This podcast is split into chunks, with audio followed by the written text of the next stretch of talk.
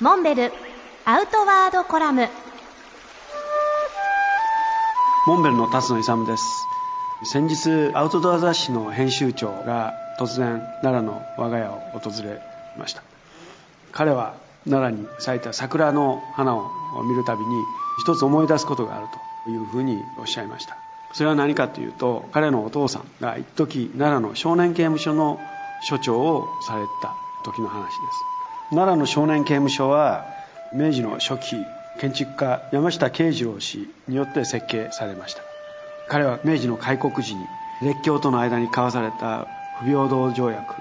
を解消するためにはまず受刑者を収監する刑務所の近代化が必要とヨーロッパやアメリカの刑務所をくまなく見学して回ったわけです。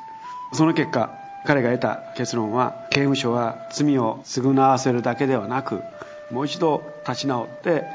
社会に復帰させるための施設でなければならない。そのためには刑務所の建物も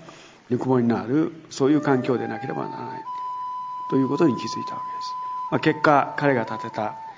少年刑務所は今も般若寺の近くに日本を代表する近代建築の一つとして現存します。私のその友人アウトドア雑誌の編集長のお父さんはそういった受刑者の構成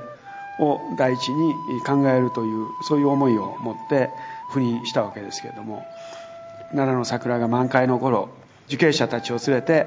春日山に花見に出かけたわけです。その花見の最中2人の受刑者が脱走してしまった。編集長のお父さんはそれでも子供たちを信じてあげなければならないと。いうふうに号泣したっていうわけですね。